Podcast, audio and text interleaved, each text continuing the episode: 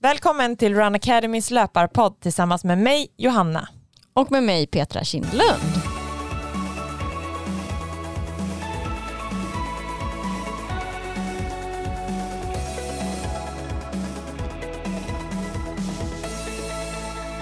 I dagens avsnitt ska vi prata om vad då Petra? Eh, ja, det kommer bli lite blandat avsnitt. Dels eh, kommer vi prata om lite eh, om, om, ja, jag sprang i lopp i helgen, får vi berätta lite om det och hur man också kommer tillbaka efter man har ramlat tidigare och slått i knät så det har svullnat upp och inte kunnat gå på några dagar. Så vi får berätta lite om det. Och sen ska vi prata lite om mental träning och hur man eh, vin, övervinner sina demoner under ett lopp när det liksom känns som att man har lite svackor.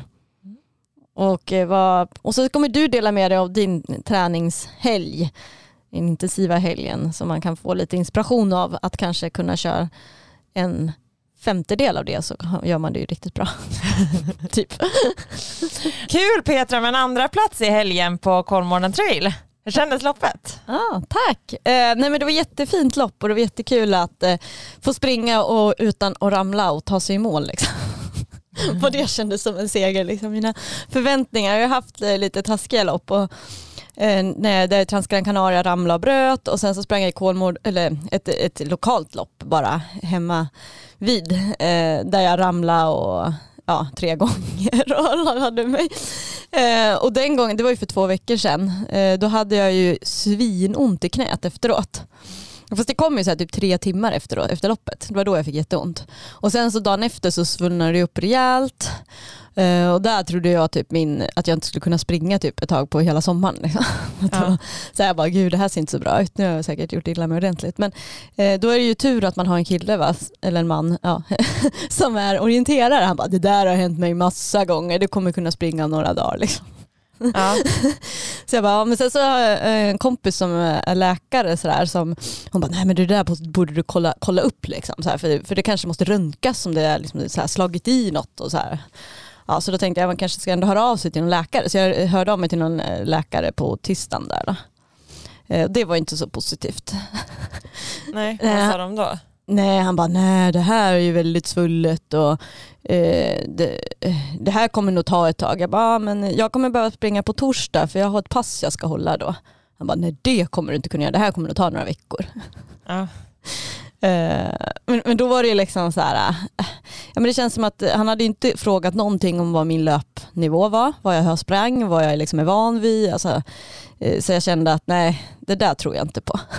Plus att det hade blivit så mycket bättre från liksom måndag till tisdagen.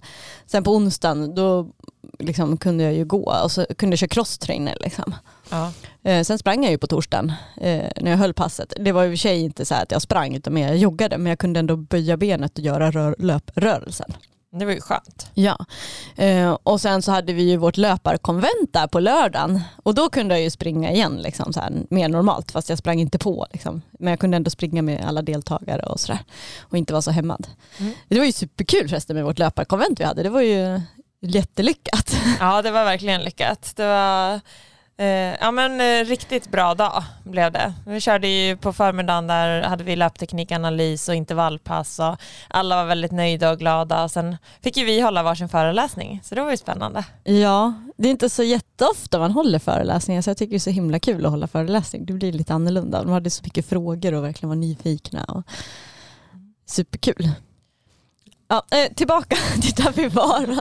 Eh, jo, eh, nej men det där knät i alla fall, det blev ju bättre på söndagen sen så kunde jag springa igen. Så att, eh, min, eh, eh, man, man, man, det är kanske inte alla gånger man ska lyssna helt på en läkare så här, liksom för eh, när de inte är idrottsläkare och liksom koll på idrottsskador. Utan han sa ju det som var lättast för honom och säkrast är att säga att man inte ska springa. För att det, det, det är minst risk att något händer. Men jag tror i mitt fall tror jag att nästan att det läkte snabbare tack vare att jag ändå rörde mig ganska snabbt. Att det liksom får lite blodcirkulation och ändå läks mycket snabbare då. Mm. Eh, att jag körde crosstrainer och sådär, liksom, inte bara satt still. För just sådana skador blir typ värre om man bara sitter still och inte gör någonting. Ja det beror ju lite på vad det har hänt men alltså så länge svullnaden går ner och så länge det blir bättre, eh, alltså så pass snabbt bättre, då, då är det ju, då kan man ju i alla fall testa knät lite grann. Ja. Eh, nej men så det var skönt och sen så, ja, sen har det, sen den här veckan då så har det ju kunnat sprungit på som vanligt. Mm. Eh, Så då har det bara helt försvunnit. Så han hade ju rätt då, min man. Ja. Tog inte så länge innan det skulle vara borta. Nej nej nej, men jag var ju ganska orolig ett tag och bara "Ah, nu kommer jag inte kunna springa något på hela sommaren, allt är förstört. Ja, men du vet så här, man börjar älta. Ja, Tror det värsta liksom.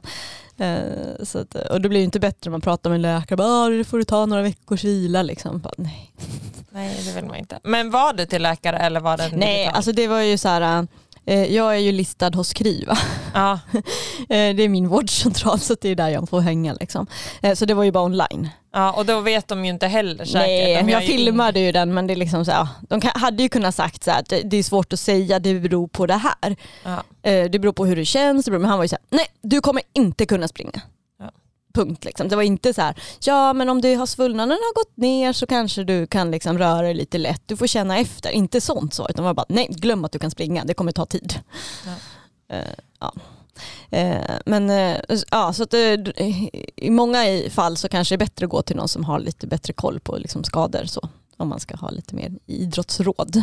Ja. Jag menar generellt så här, det är ju ganska stor skillnad på mig jämfört med någon som kanske inte springer alls. Eh, Och som kanske ramlar och slår i knät. Och då är kanske det är lite, är lite mer belastande att börja springa mot någon som är van att springa. Liksom. Absolut, om det bara handlar om löpning. Ja. Men, men att röra på sig och få cirkulation så länge det inte gör ont så är ju okej. Ja exakt.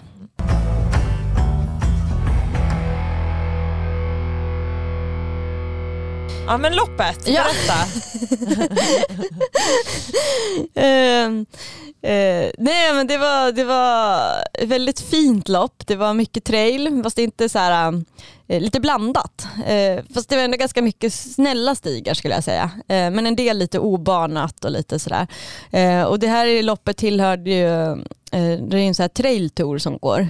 I- som är, eh, lockar väldigt många duktiga traillöpare. Då. Så att, eh, och det tycker jag är jättekul att de har den här trailtouren. Annars kan det vara så här att alla springer lite olika lopp och sen så är för det är inte kanske så här jättestor elit liksom på, på traillöpning utan det är liksom, vi är ju några stycken som springer liksom och så försöker satsa och sen så och då är det rätt tråkigt om alla springer olika lopp och då får man liksom aldrig mötas. Så att det är väldigt bra för, att, för traillöpningen att ha några lopp där man liksom får mötas och pusha varandra lite mer. Eh, så det var ju eh, flera duktiga tjejer där till start eh, och jag själv visste inte riktigt, jag har ju inte mött någon av dem tidigare och liksom, jag har bara sett att de har sprungit, för det har varit två lopp tidigare i år och sen var det ju hela touren förra året och jag sprang inte den förra året för då då satsade jag ju på OCC där och sen så passade inte in. Jag hade ju problem med knä hela våren. och- inte knä, en fot hela våren och sådär så då passade inte in liksom. Jag fick inte till det. Eh, Så att jag hade ingen aning liksom hur, vad jag hade för kapacitet mot dem jag sprang mot. Då. Mm. Eh, och då är det, fick jag också möta en, en, en dam, då, Karin Spjut, som jag, eh, ja men hon har nog blivit lite av min idol. Ja. Nej men lite så här, jag tycker hon är så himla häftig. Tänk, tänk själv Johanna, när du är 51 liksom. och då är du i livsform och slår alla som är typ 20 år yngre. Ja. Eller hur? Visst är det häftigt Mm. att visa att man liksom kan vara så stark när man liksom är liksom lite äldre. Det är inte så många 50-åringar som presterar på den nivån som hon gör, det är nog ingen. Eh, och hon, hon vann ju hela den där trailtouren förra året, Ja. Karin Spjut. Så det är ju Alltså det är ju så himla häftigt tycker jag. Mm. Och hon slog ju även Emilia Brangefelt på flera av de där loppen förra året. Hon som kom trea på VM. Liksom. Eh, och hon har ju bakgrund själv då som eh, orienterare. Så att eh, hon har sprungit i landslaget och sådär när hon var yngre och satsade jättemycket på orientering. Men det, men det är roligt för jag lyssnade på en podd med henne, jag känner ju inte henne direkt så, men jag lyssnade på en podd med henne förut och då berättade hon att löpningen, det var ju inte hennes huvudsyssla heller, Nej. utan det var ju paddel. så det var liksom så här, sport nummer två, det var löpningen. Ja. Och ändå leker hon med alla oss som är lite yngre. Ja, nej men, så det var kul, så då visste jag ju att hon, hon är ju vass liksom. Eh, Fast hon är då 51 eller vad hon är.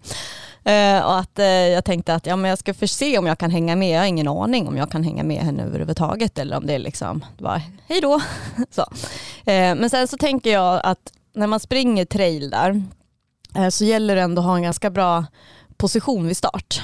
För att om du går ut för lugnt och liksom hamnar långt efter, det är svårt att komma ikapp. Det är svårt att springa om när du springer på smala stigar. Det tar ju jättemycket kraft och energi att springa om sen. Mm. Eh, Så det blir ju lite annorlunda jämfört med om man springer ett gatlopp. Då är det lättare att komma i- ikapp och så här, man kan hålla sig mer sitt tempo. Men när man springer ett sånt där traillopp då behöver man nästan liksom, ja, För sen när det är småstigarna det är ju typ omöjligt att komma om sen. Då är man ju fast där man är. Ja. Så då tänkte jag att jag öppnar ganska kontrollerat men ändå hårt tempo. Så eh, jag körde ju på liksom från start och tyckte att ja, men det här känns ganska lätt. Ehm, Så att jag tog ju täten från av damerna då. Försökte hänga på några killar där från start. Jag kanske öppnar lite för hårt, jag vet inte. Jag har ju liksom, det känns som att jag är nybörjare fast jag har sprungit traillopp i tio år så känns det som att jag ändå är nybörjare för jag har ju ingen koll liksom, hur fort jag ska springa. Nej. Och så har jag inte sprungit så mycket traillopp sista åren så därför känner jag mig ändå lite ny liksom. Ja. Eh, Så att jag sprang väl på alldeles för fort i början egentligen kanske, jag vet inte. Men jag tyckte ändå det kändes kontrollerat, inte för hårt. Men jag vet att de andra sa efteråt att fy vilket start du hade. Det var ju alldeles för tufft. Karin Spjut hon hängde på ryggen och bara du startade ju fem kilometers tempo du. Ja. Så jag skulle springa fem kilometers lopp. ja, det var lite längre. Ja det var 20 21 liksom. Eh, så att, ja, men, eh, men sen är det ju liksom, det har lite att lära när det kommer ändå till traillopp. Jag skulle springa 21 kilometer, då tänkte jag att men jag ska, alltså det är lite mäckigt att ha så här vätska och springa med, med ryggsäck. Liksom. För det, alltså all, det väger ju lite och ska man springa i det här tempot så gör varenda vikt gör, liksom, gör lite. Så jag vill inte ha någon rygg så jag tänkte så här, men nu har jag ett bälte och så lägger jag in en sån här liten vätska bara där i. Tänkte jag. För jag vill inte stanna vid stationerna för det tar också massa tid att hålla på. Mm. Uh, och då är vi fyra kilometer ungefär, då var det ganska, jag låg först då och sen så var det ganska snäll stig så jag bara, men, och så var jag så, eh, ganska lite törstig så, här, så jag bara, äh, eller tre kilometer kanske var det redan bara. Ja. Så jag bara, ja men eh, jag testar dricka lite då liksom. Men då höll jag ju på att flumma med att få upp den där flaskan. Den fastnade ju väldigt så här. Och då såg ju Karin det som låg efter mig så hon tog ju tillfälle akt och bara körde om då och bara gasade på liksom och höjde tempot. Och jag Ja. höll på att flumma med den där vätskan liksom, så då tappade jag liksom, lite, lite, liksom en liten lucka redan redan där. Så hon var ju så här taktisk smart där liksom, och kör på. Liksom.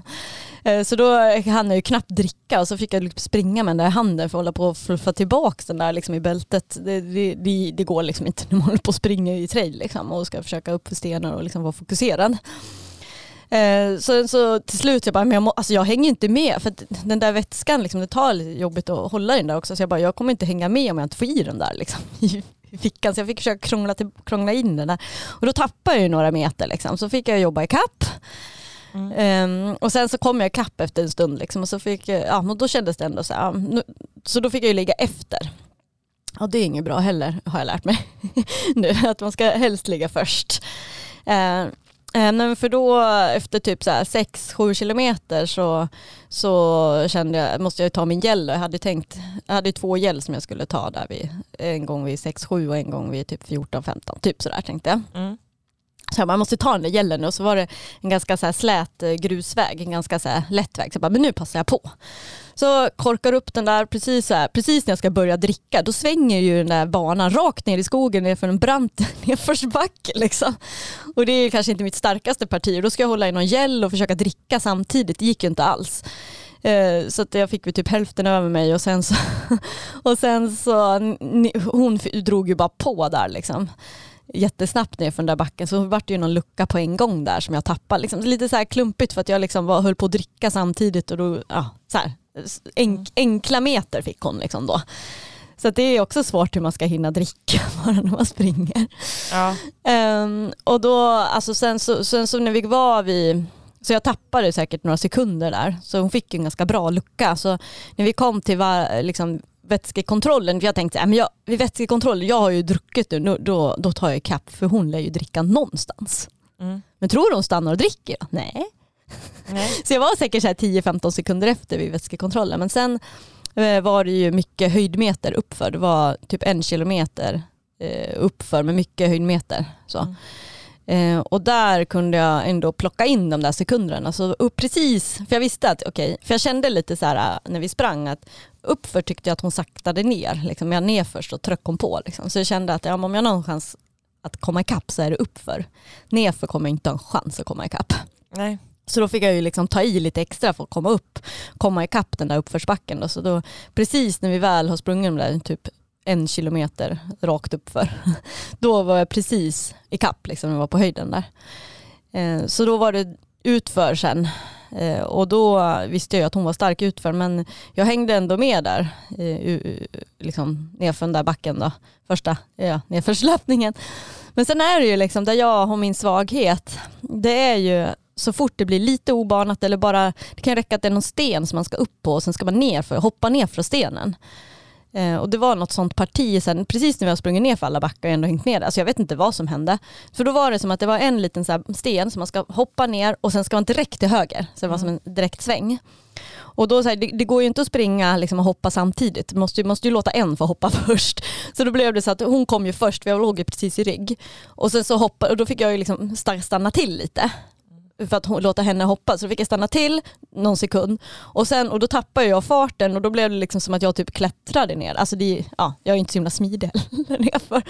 Och då tappade jag liksom rätt mycket på bara det där hoppet. Så när jag väl kom ner då var jag tio meter efter. Ja. Och och sen liksom gick det väldigt fort och så vart det bara 20 meter, bara pang. Liksom. Jag, vet inte, jag kände mig inte trött heller. Det är det som är så irriterande. Att man, att jag fick, jag, det var inte på grund av trötthet som jag tappade den där ryggen utan det var bara liksom något litet hopp och så lite ofokus och sen så bara oj nu är ryggen borta. Mm. Och då är det svårt att liksom, ja nu har jag ju liksom, plus att jag var väl lite så här, det, det, är en sak att ligga efter en rygg men när man väl tappar den då måste jag ju springa fortare än henne för att komma kapp. Och det är inte lika lätt liksom. Plus att jag hade gjort det tre, fyra gånger redan under under loppets gång så att det var liksom tufft att försöka jogga ikapp hela tiden. Eh, men jag, jag gav ändå inte upp utan jag tänkte att ja, men det kanske kommer något parti och då, sen kom det lite parti som inte var liksom mina, lite mer så lite obanad parti. Det var inte liksom att jag skulle kunna ta ikapp henne, det är knappt att jag kan springa jämt med henne. Liksom. Uh, och sen så kom vi tillbaks till, då hade vi sprungit 11-12 kilometer skulle jag tro någonstans. Mm. Uh, kom tillbaks till vätskekontrollen liksom, för det gick som en krok och så kom man tillbaks dit och sen upp igen. Och sen helt plötsligt så såg jag inte dem något mer. Mm. Uh, uh, och, och liksom så här, för jag hade ändå uppsikt att jag såg henne hela tiden så helt plötsligt så såg jag inte henne. Så jag bara, ja. Och sen så piper min klocka för jag är alltid så här, när jag kommer hamna själv, mm. jag springer trail, alltså jag har ju dålig erfarenhet av traillopp att jag springer typ alltid vilse. Ja. Jag tror att jag blir så stressad när jag ligger liksom först så att jag blir så här, ja så då blir jag så här, jag bara stressar, stressar till det så att jag liksom eh, bara inte kan tänka logiskt och sen så typ springer jag helt åt fel håll. Liksom. typ. Men nu, och därför hade jag ändå nu gjort, satt in klock, eh, liksom kartan, GPS-kartan i klockan så att jag liksom inte skulle springa fel. Mm. Och då säger den där klockan att jag springer fel. Att den piper och bara nu är det åt fel håll. Liksom. Så jag bara, Aha. och sen så ser jag ingen markering rakt framför mig. Det var ingen stig någonstans där. Så, så, ser jag ingen markering så då sprang jag ju liksom bort och sen bara, nej här är det ingen markering här och klockan säger att det är fel. Så sprang jag tillbaka uh, och sen så, nej, där hittar jag ingen markering. Klockan säger att jag ska upp till höger här. Liksom letar upp till höger. Det är liksom bara ute i bush, bush, bush, bushen liksom. Där finns det ingen markering. Springer tillbaka igen. Eh, hittar ingen markering, springer tillbaka. Jag bara, men alltså hur länge, vad ska jag hålla på? Alltså, vad håller jag på med? Då, då var det ju kört. Liksom. Skulle jag aldrig hinna ikapp henne. Liksom. Eller, ja. Och till slut så kom det ju någon manlig löpare där eh, som var efter mig. Och jag bara, var ska jag någonstans? Han bara, äh, där är, där är den. Ja. Det var ju liksom så här, rakt framför mig, alltså det var verkligen så här, bara på en stig. Som jag, det var ju för klockan liksom, sa att jag sprang åt fel håll som jag blev osäker. Men det var ju där liksom, att jag såg den Så det stör mig mest att jag liksom sprang fram och tillbaka där och höll på. Liksom. Ja. När det var helt onödigt. Alltså så här, kolla upp lite bättre. Ja. Ja, lite. lite. Eh, så efter det så eh, var det ju skönt ändå. Alltså jag tycker inte om att hamna själv sådär för att jag har sprungit fel så många gånger och det är så himla tråkigt när man ändå ligger bra till och så tappar man allt för att man liksom springer åt fel håll. Liksom. Så att då kände jag så här, nu, okay, nu får jag vara nöjd att jag kommer tvåa och försöka behålla den här platsen och ändå springa kontrollerat sista biten i mål så att jag inte springer liksom fel. Mm. Och då blir det ju att man saktar ner lite på tempot. För att ja, men om jag ska springa själv och försöka liksom pusha det och verkligen pusha mig själv då, då blir jag ju vimsig i huvudet liksom, och så springer jag fel och missar någon. Liksom. Det räcker att man missar en liten stig liksom, till vänster. Eh, plus att jag hade ju en handkille med mig men han var ju, liksom, han var ju supersnabb när det var lite obanat och då var det lite obanat terräng också. Och, så då var han ju helt plötsligt så 50 meter före och sen så var han inte lika bra när det blev plant så då låg jag före honom och så vi höll på sådär liksom, hela vägen till mål. Ja. Eh, sen tog jag han i alla fall på slutet så det var skönt. Eh, så summa sum så, så kom jag sen i mål som tvåa då. Eh, men då hade jag ju tappat 1.40 på henne så jag tror jag tappade typ en minut på att jag höll på att springa fram och tillbaka där. Uh. Så det kändes ju lite klantigt. Men i, i stora hela så var det skönt att jag inte tappade någon placering på det. För att hon, hon som var bakom mig kom ju kapp väldigt mycket också på slutet där. För att jag var ju långt före, eller liksom, det känd, för jag mötte dem på något sätt. Det känns som att hon var säkert en minut för efter mig liksom, tills jag höll på att flumma bort det. Springa Ja. fram och tillbaka i skogen. Eh, Så det, det grämer mig lite men samtidigt så fick jag ändå ett bra kvitto på att jag ligger bra, hyfsat till liksom, i, i formmässigt och fick bra, jag ramlade inte, jag liksom kunde köra på hela vägen och jag kände mig inte helt slut när jag kom i mål heller för att det var ju ingen idé att liksom trycka allt, allt vad jag hade på slutet liksom, utan det blev ändå att jag sprang kontrollerat sista biten och det gjorde att jag känner mig inte lika sliten nu efter heller. Nej. Eh, Så det var ju bra. Ja. Mm. Eh, Men sen är jag lite mer revanschsugen. Jag kände liksom att det var lite, alltså, det var lite lätt, alltså, jag släppte henne lite för lätt känner jag ändå nu efteråt. Att jag hade velat hellre varit helt slut och släppt henne. Ja. Alltså förstå, att det var liksom så här. Men, det, men det är ju liksom i trail så är det ju inte bara att man kan springa, alltså, det är ju mycket teknik, mycket teknik på ett helt annat sätt. Och att eh, hon, hon, sen var det lite mer obanat också efter där så jag vet inte om jag hade hängt med henne i, i den terrängen ändå. Men, eh, så, det, så det är ju något jag behöver öva på, att springa obanat. Ja.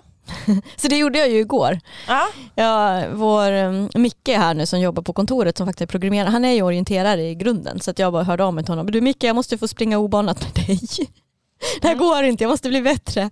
Eh, Så han tog ju ut mig igår sen dagen efter pass, eh, loppet på eh, obanat. Alltså jag har ju aldrig sprungit obanat. Alltså jag tycker inte om att springa obanat egentligen. Eller jag har intalat mig själv att jag inte tycker om att springa obanat. Utan det är som att löpningen har tre nivåer. Det är liksom asfalt, trail, då är det mer stigar tänker jag och sen är det obanat. Obanat är ju liksom en tredje dimension, liksom. det är något helt annat. Liksom.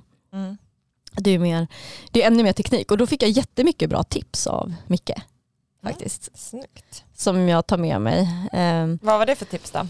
Eh, Men dels så var det när det är liksom, man springer obanat så blir det lite så här, liksom högre, inte gräs, vad kallar man det? Så här? Ja, slyng. när det blir så här, och, och kanske lite eh, och kanske att det är lite myraktigt, så här, lite tungt men och så hög, hö, högt sly liksom. Eh, och då menar han att eh, man ska luta sig lite bakåt för att man inte ska ha varje tyngd på, liksom, eh, på, fram, på foten man landar på utan man ska luta sig lite bakåt och så köra extra höga knän. Mm. Eh, Så det där testade jag några steg. Vi sprang inte på så många ställen med så högt sly så jag ska testa det lite mer. För där har jag verkligen tappat jättemycket mot så här, orienterarna när vi har sprungit. Liksom. För jag gör ju typ tvärtom, att jag lutar mig framåt och försöker ta i mer. Liksom. Men alltså, då blir det ännu lättare. Så jag tyckte att jag, när jag testade det så var det liksom lättare några steg. Liksom. Men sen hann jag inte testa ordentligt för det var inte riktigt sån terräng där vi sprang. Mm. Men det är ett tips. Sen var det när man ska upp eh, på en sten. Liksom. Det var ju några sådana partier nu också. Man ska liksom upp på en sten och sen ska man ner igen från stenen. Eh, Då tänker man ju lätt så här, ja men jag ska upp på stenen, högst upp på stenen. Eh, och det tar ju mycket kraft. Men där är det liksom att man redan ska kolla in stenen innan. Och då kanske man ser någon liten avsats, liksom, så man inte behöver springa högst upp utan man liksom landar lite längre ner på stenen Ja. och sen ta sig upp. Liksom. Eh, li- lite sådana saker. Och sen också när man springer, nu är det inte så mycket, men vissa traillopp kan ju vara så, men speciellt för orienterare är det ju lite så att om man springer och sen är det mycket kvistar i vägen. Eh, då har jag varit så att jag typ tittar bakåt och så skyddar jag mig med armen och så tittar jag bakåt. Mm. Och då tappar man ju fart direkt för att du liksom, om du tittar bakåt så kommer du ju inte framåt så att säga. Men där mer att man bara tar upp armbågarna och skyddar huvudet och så fortsätter blicken framåt. Mm. Alltså lite sådana så små grejer som ändå gör jättestor skillnad. Så att det, det är väl något jag ska öva på nu framöver och springa mer obanat. Det var ju typ första gången jag sprang obanat. Jag har någon gång sprungit obanat med Andreas, min man då, som är orienterare och så har jag mest sprungit och svurit och tyckt det var tråkigt. och blivit arg för att det typ slutar med att jag går. Liksom. Ja. För jag ledsnar liksom och tycker att det här är inte löpning, det går inte att springa här. Eh, Men nu får man, det är, liksom, det är lite mindset där va, hur man tänker. Ja. Eh, Så det är lätt att man liksom tänker så att det, och så ger man upp och så försöker man inte. Så har jag varit mycket när jag springer lite så här för jobbig terräng. Så att det är väl det att jag behöver öva på det och, liksom, och tänka att det går visst. Mm. Typ. ja men verkligen. Men nu är det många, många lägen som det är så. Ja. ja, och just i trail så är det ju väldigt mycket mentalt. Ska jag säga. Alltså det är mycket i huvudet. Alltså det handlar ju mycket om att man ska våga. Alltså börjar man tveka och bli osäker då tappar man ju jättemycket. Och det är svårt att komma ikapp sen. Liksom. Eh, alltså springer man asfaltslopp kan jag tycka om man har en svacka så kan man ändå komma ikapp. Liksom. Det är lättare att öka på något sätt. Liksom. Medan i trail så är det ju och du har ju den där terrängen framför dig ändå liksom, som kan bromsa en även om man är pigg och sen så kanske man kommer till partier där det är tekniskt och svårt. Det spelar ingen roll hur pigg du är om du inte kan springa där. Nej men samtidigt så är det ju med asfalt, om du blir trött och sänker tempot så är det inte helt enkelt heller att komma upp i tempo. Alltså om det börjar mental, det mentala spela in där heller. Ja, men där så är ju tempot än mer väsentligt att det hålls liksom samma om du har en utgångsfart, speciellt på maraton och så. Mm.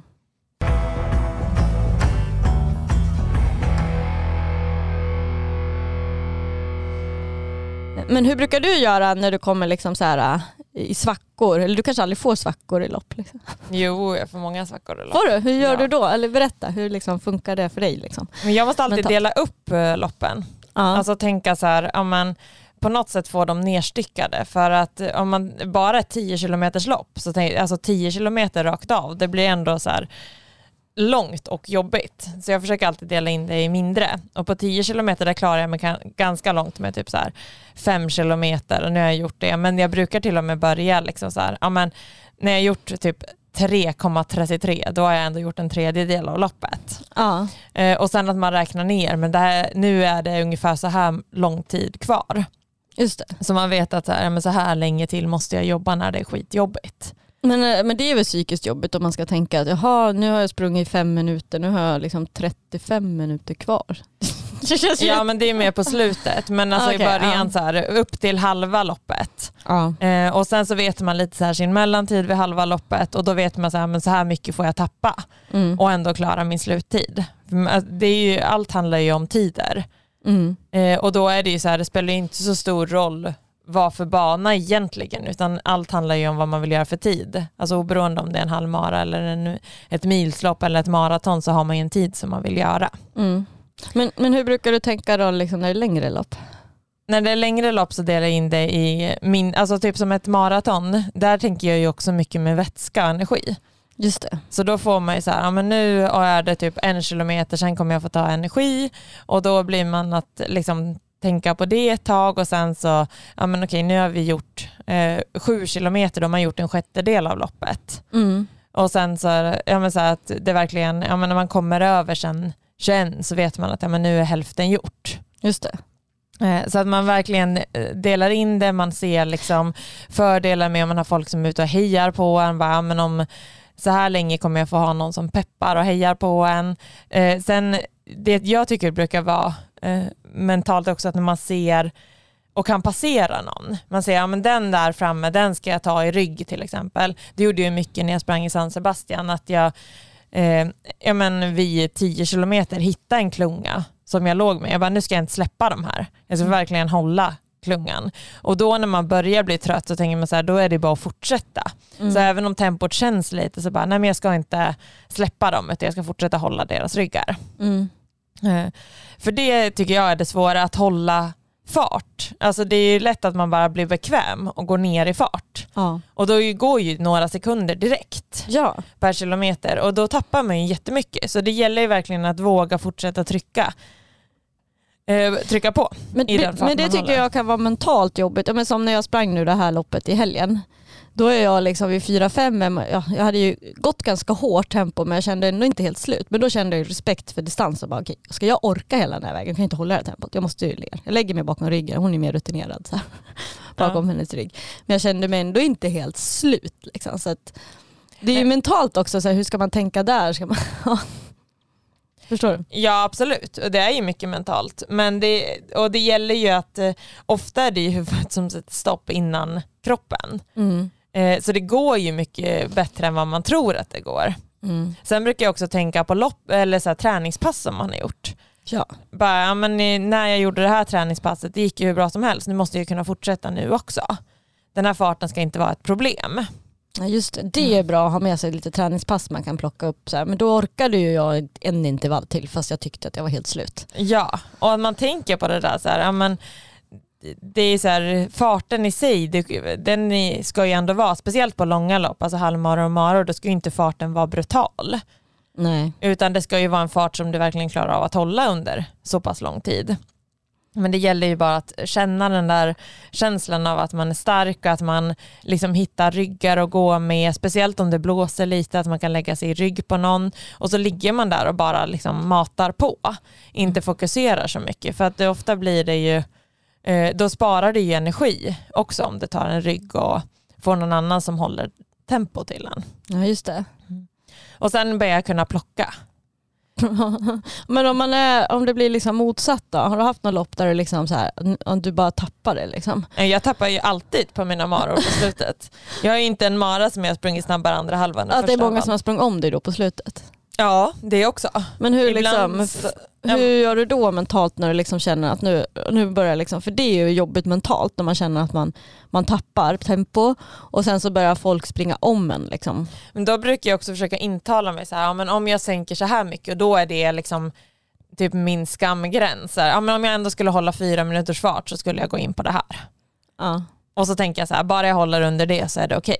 ja, Eh, och då, ja men eh, lite så, och sen också så här, när någon kommer ikapp, att man bara, men hur länge orkar jag hålla, ligga med den? ja, För det är ju alltså, det, är ju det som är hela grejen, att det är mycket lättare att komma ikapp och gå om än det att bli omsprungen.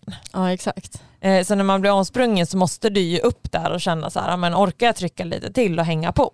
Mm. Eh, så det brukar jag också försöka med, att så här, ja, men när någon kommer om mig så bara, ja, men försöka komma upp i steget lite, trycka på lite igen och se om det går, om benen överhuvudtaget svarar. Ja, Och sen brukar jag försöka se det så här mentala med att ta en gäll, bara, nu kommer jag bli jättepigg för att jag tar den här, den här gällen. ja. Sen om det verkligen är så, det är det ju sällan, speciellt om man har, som jag kanske gått lite för hårt den första delen i lopp, då Mm. är det ju tungt på slutet. Jo. Och då spelar det ingen roll om man tar gel eller vad man gör. Men det kan ju lätt bli så att man slutar ta energi för att man tycker att man är så trött. Så man bara, men jag behöver ändå inte ta någon energi. Nej. Eller man börjar må lite illa. Och så slutar man ta energi. Ja just det. Eh, och det, då är det ju kört. Ja. Så det gäller verkligen att fortsätta ta energi. Mm. Och orka göra det hela vägen. Mm. Och där är det så här, ja, men man behöver ju börja tidigt och ta energi. Men du behöver också hela tiden alltså få hålla din plan. Ja exakt. Ja. Nej, Jag tycker här, när man springer lopp det går alltid så här äh, upp och ner mentalt. Man har, och det kan ändras så fort också, man har någon svacka. Börja, så här, kan börja älta så här, bara, oh, gud. Alltså jag tror att det är många lopp jag har sprungit att, och jag har tänkt så här, men nu ska jag bryta. Ja. Jag orkar inte, nu bryter jag. Och det kan det vara så här innan man ens har sprungit halvvägs. Liksom.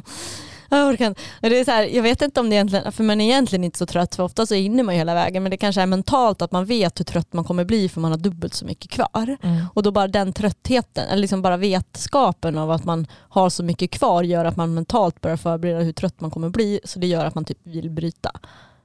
Ja. Eh, och då, men, då, men då är det liksom så här, man vet ju att några meter senare sen så är man ju piggare. Alltså det kan vända så himla fort. Ja men det gör det.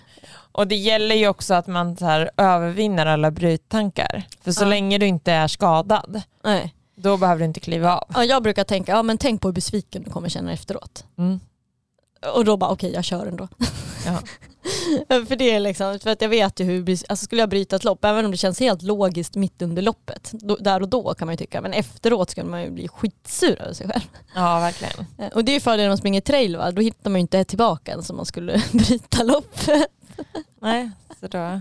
Jag bara köra. Eh, så att, ja, nej, men, så att det är, men sen också att man kanske, ja, men alla har ju sina demoner liksom under ett lopp, att man har någon negativ tanke.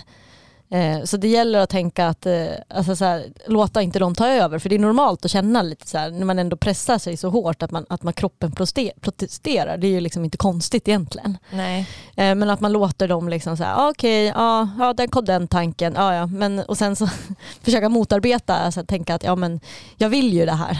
Ja. Jag, jag kan det här.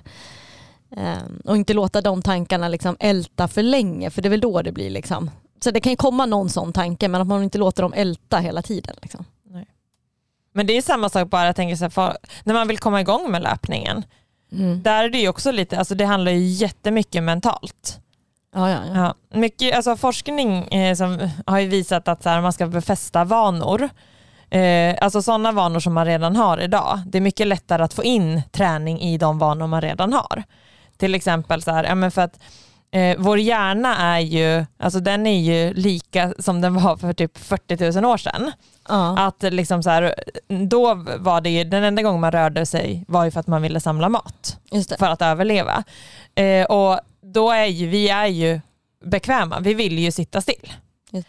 Det är därför det är så lätt att man vill bli stillasittande och att man har svårt att ta sig ut på eh, löppass eller träningspass eller vad som helst som Eh, är. Och då måste man hitta vanor som man gör idag för att lättare få in sin träning. Alltså till exempel att ja, men, om du promenerar idag då kanske du kan lägga in jogginslag i promenaden eller till exempel som vi har pratat många gånger om tidigare så här, transportlöpning.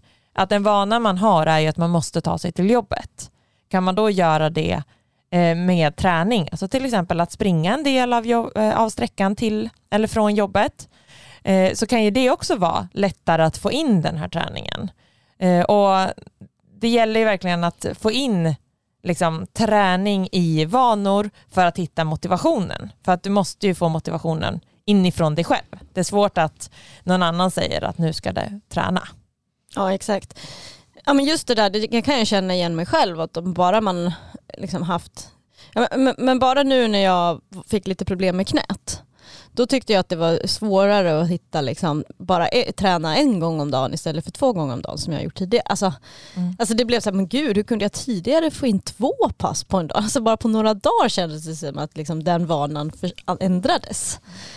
Eh, Så det, det, det, ändras ju väldigt fort. Och så, så jag tänker så här att om man slutar träna helt under, liksom, ja men kanske man blir sjuk och, eller liksom får ont någonstans och så tvingas man vila. Det är ju jätte, det är ett jättesteg sen att komma tillbaka till att få den där vanan igen. Så i många fall så handlar det ju bara att man tar sig ut, att det är nästan viktigare att man bara byter om och så tar sig ut än att man liksom än vad det är för pass man kör. Att man bara får det till en vana att byta om typ.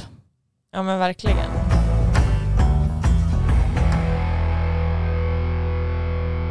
Att hitta sitt varför tror jag är ganska viktigt. Att Mm. man vet så här, varför ska jag träna?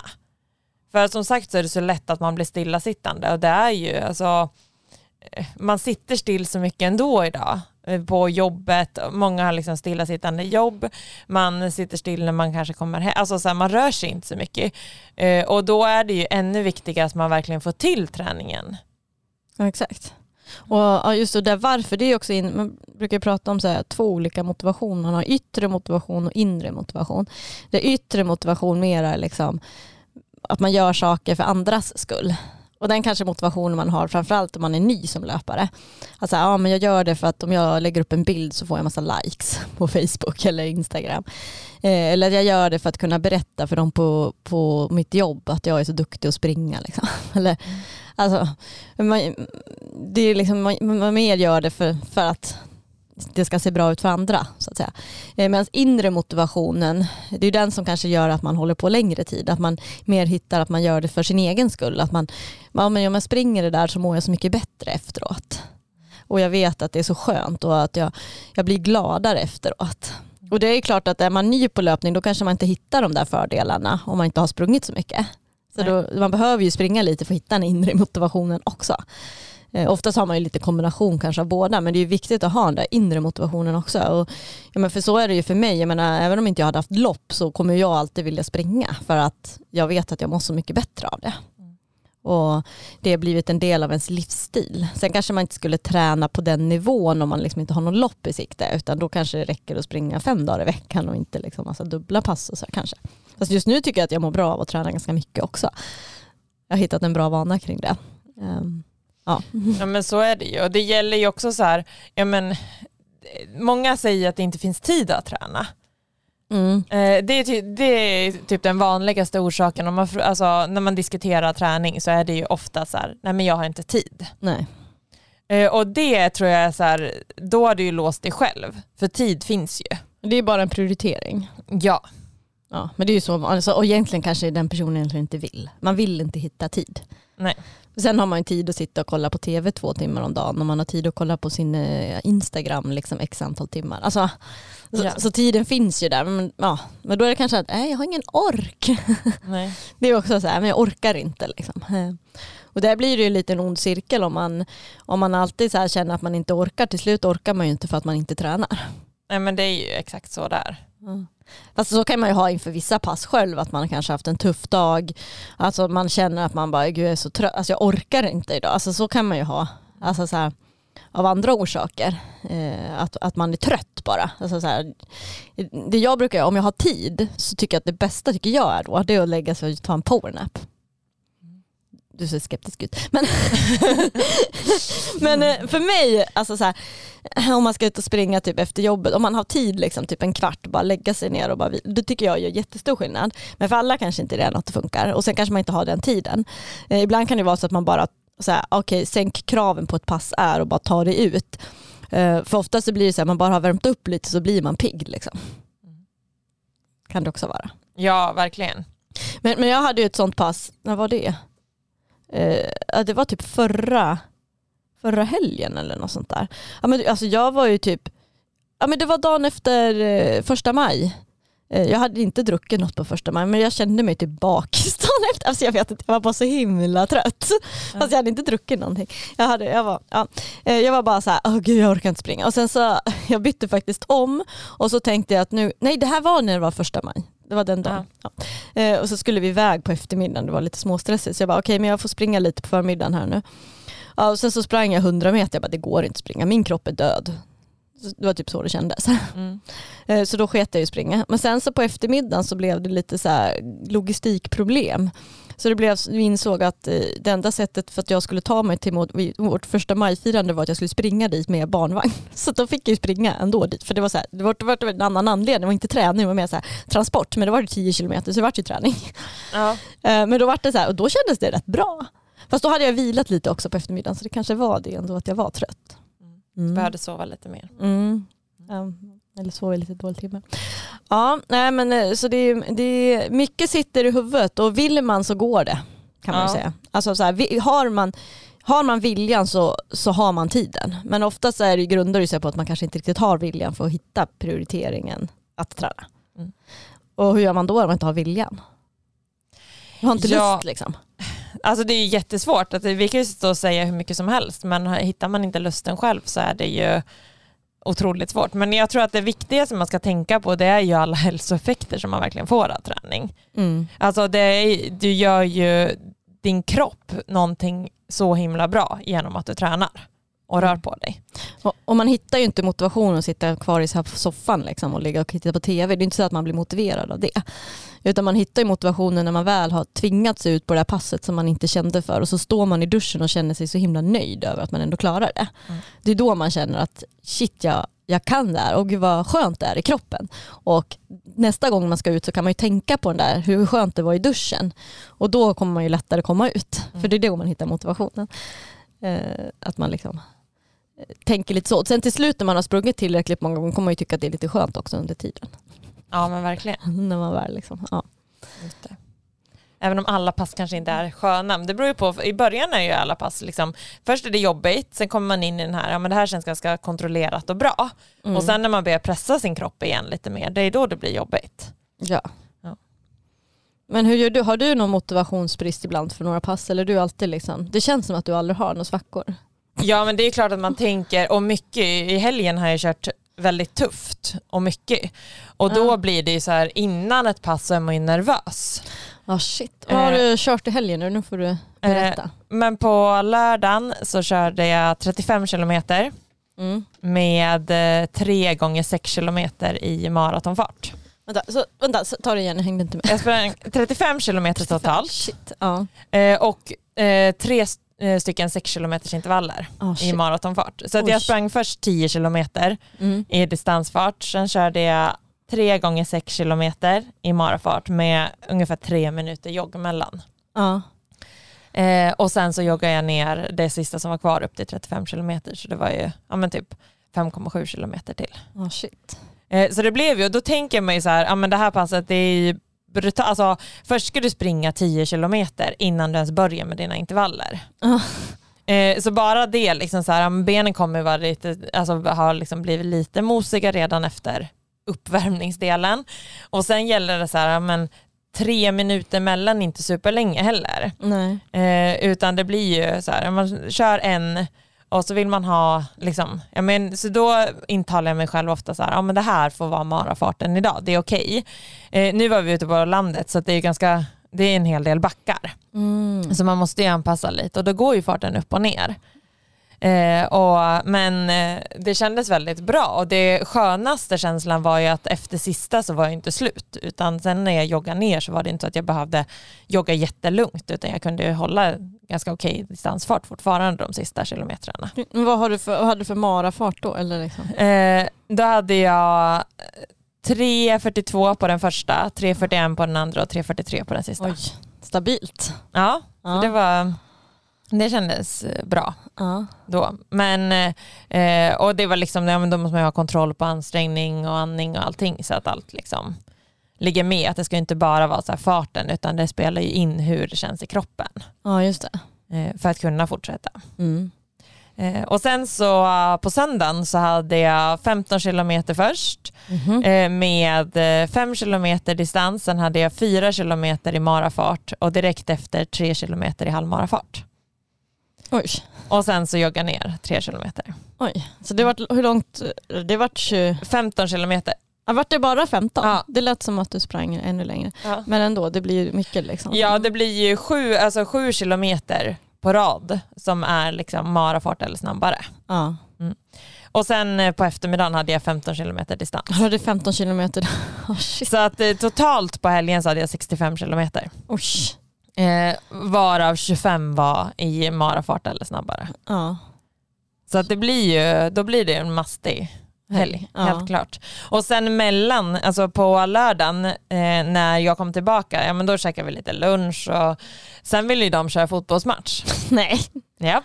Jaha. Eh, och då eh, skulle jag vara med Willem, så jag bara, men Willem jag kan inte springa nu. Du, nu har jag sprungit mitt idag så nu får du springa så får jag vara försvarare.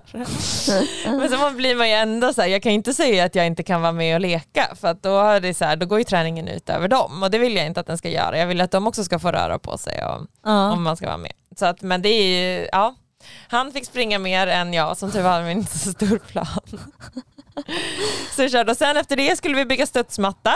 Ah, Ja, så sen byggde vi ihop studsmattan, så sen kunde de hoppa studsmatta. Hoppade du också studsmatta? Nej, nej, nej. Inte? Nej, vi har sagt det. Föräldrar, eh, vuxna hoppar inte studsmattan. Va?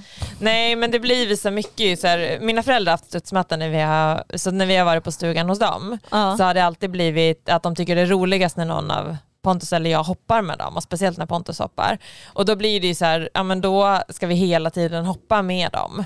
Och då Ja. kan de inte, nu, nu är det så här, ja men det här är er lekplats. ja, just det. Det är Ja, smart. så att de kan roa varandra, för då kan ju de ha kul tillsammans och så vet de inte om hur kul det kan vara om vi är med.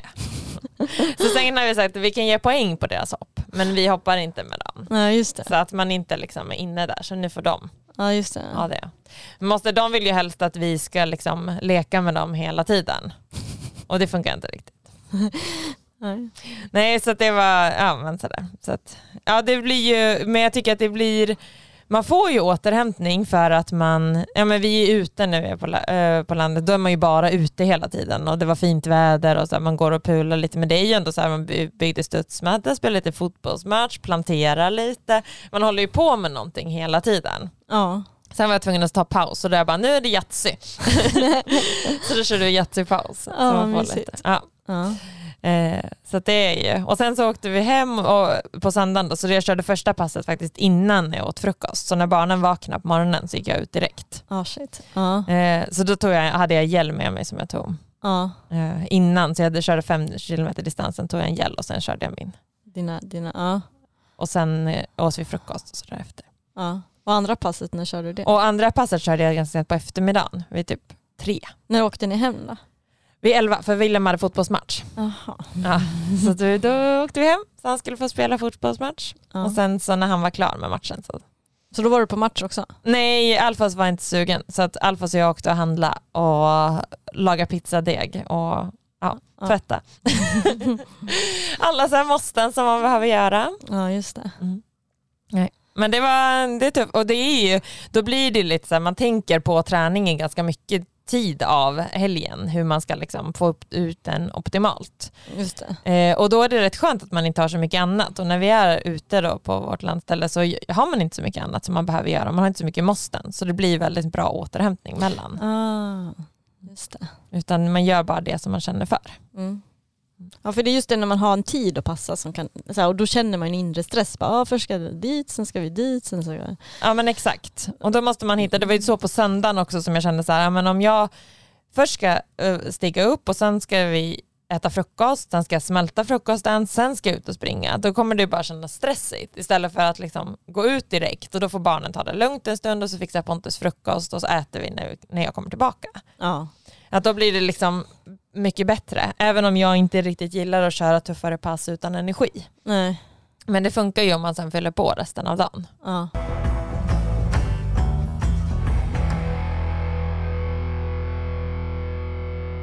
Ja, men vi ska tipsa om ett pass också här innan vi avrundar av, avsnittet. ja just det, du hade ju ett roligt pass på lager. Berätta Johanna. Nej, Men vi körde ett väldigt kul pass med löpargrupperna förra veckan som var uppskattat. Ja. Eh, och det var ett kvalitetspass kallar vi det. Så att man, det var tre olika delar. I den första delen så körde vi eh, två gånger tre eller fyra minuters intervaller. Mm. Eh, och där ska de, de gå ganska hårt så att det ska vara liksom tufft. Eh, trycka på rejält på dem. Eh, och så har man två minuter vila. Så det ska vara över tröskelansträngning. Mm. Eh, sen i andra delen ska man jobba backe, och en ganska kort backe, kanske 60 meter, så man jobbar väldigt snabbt upp, högt tryck så att man eh, liksom får jobba verkligen med snabbheten och eh, det blir ju liksom, ja, men väldigt mycket muskulärt också när man jobbar i backe, att trycka och få till. Och sen så eh, joggar man ner och så jobb, jobbar man så i 10 minuter. Oj. Ja. Mm. Och sen avsluta med 10 minuter snabbdistans. Så det är lite lugnare än tröskel, men det är snabbare än ens distans. Mm. Så att man eh, liksom ska trötta ut musklerna där på slutet och klara av att jogga även om man har kört två tuffa delar innan. Kul. Mm. Det låter som ett roligt pass. Ja, och det finns ju som ljudfil också hos oss. Det ska jag testa. Och nu förresten eh, kan man ju också träna, testa träna med oss gratis här i maj månad. Mm. Eh, Jättekul att passa på. Om man nu missade att hänga med i våra löpargrupper så har man nu en ny chans där man får testa gratis och sen får man anmäla sig. Vi har ju kört halva terminen nu och då får man också anmäla sig för halva priset. Så passa på att eh, hänga på om ni inte redan är med och springer med oss. Eller bara testa ett pass nu och vara med sen till hösten. Mm. Nu Johanna, nu har vi pratat massa tycker jag. Ja, verkligen. Så vi ska avrunda här. Och tänk nu på hur viktigt och skönt det är att springa. Så att se till att eh, du hittar din inre motivation till att träna. Mm. Lycka till med din träning.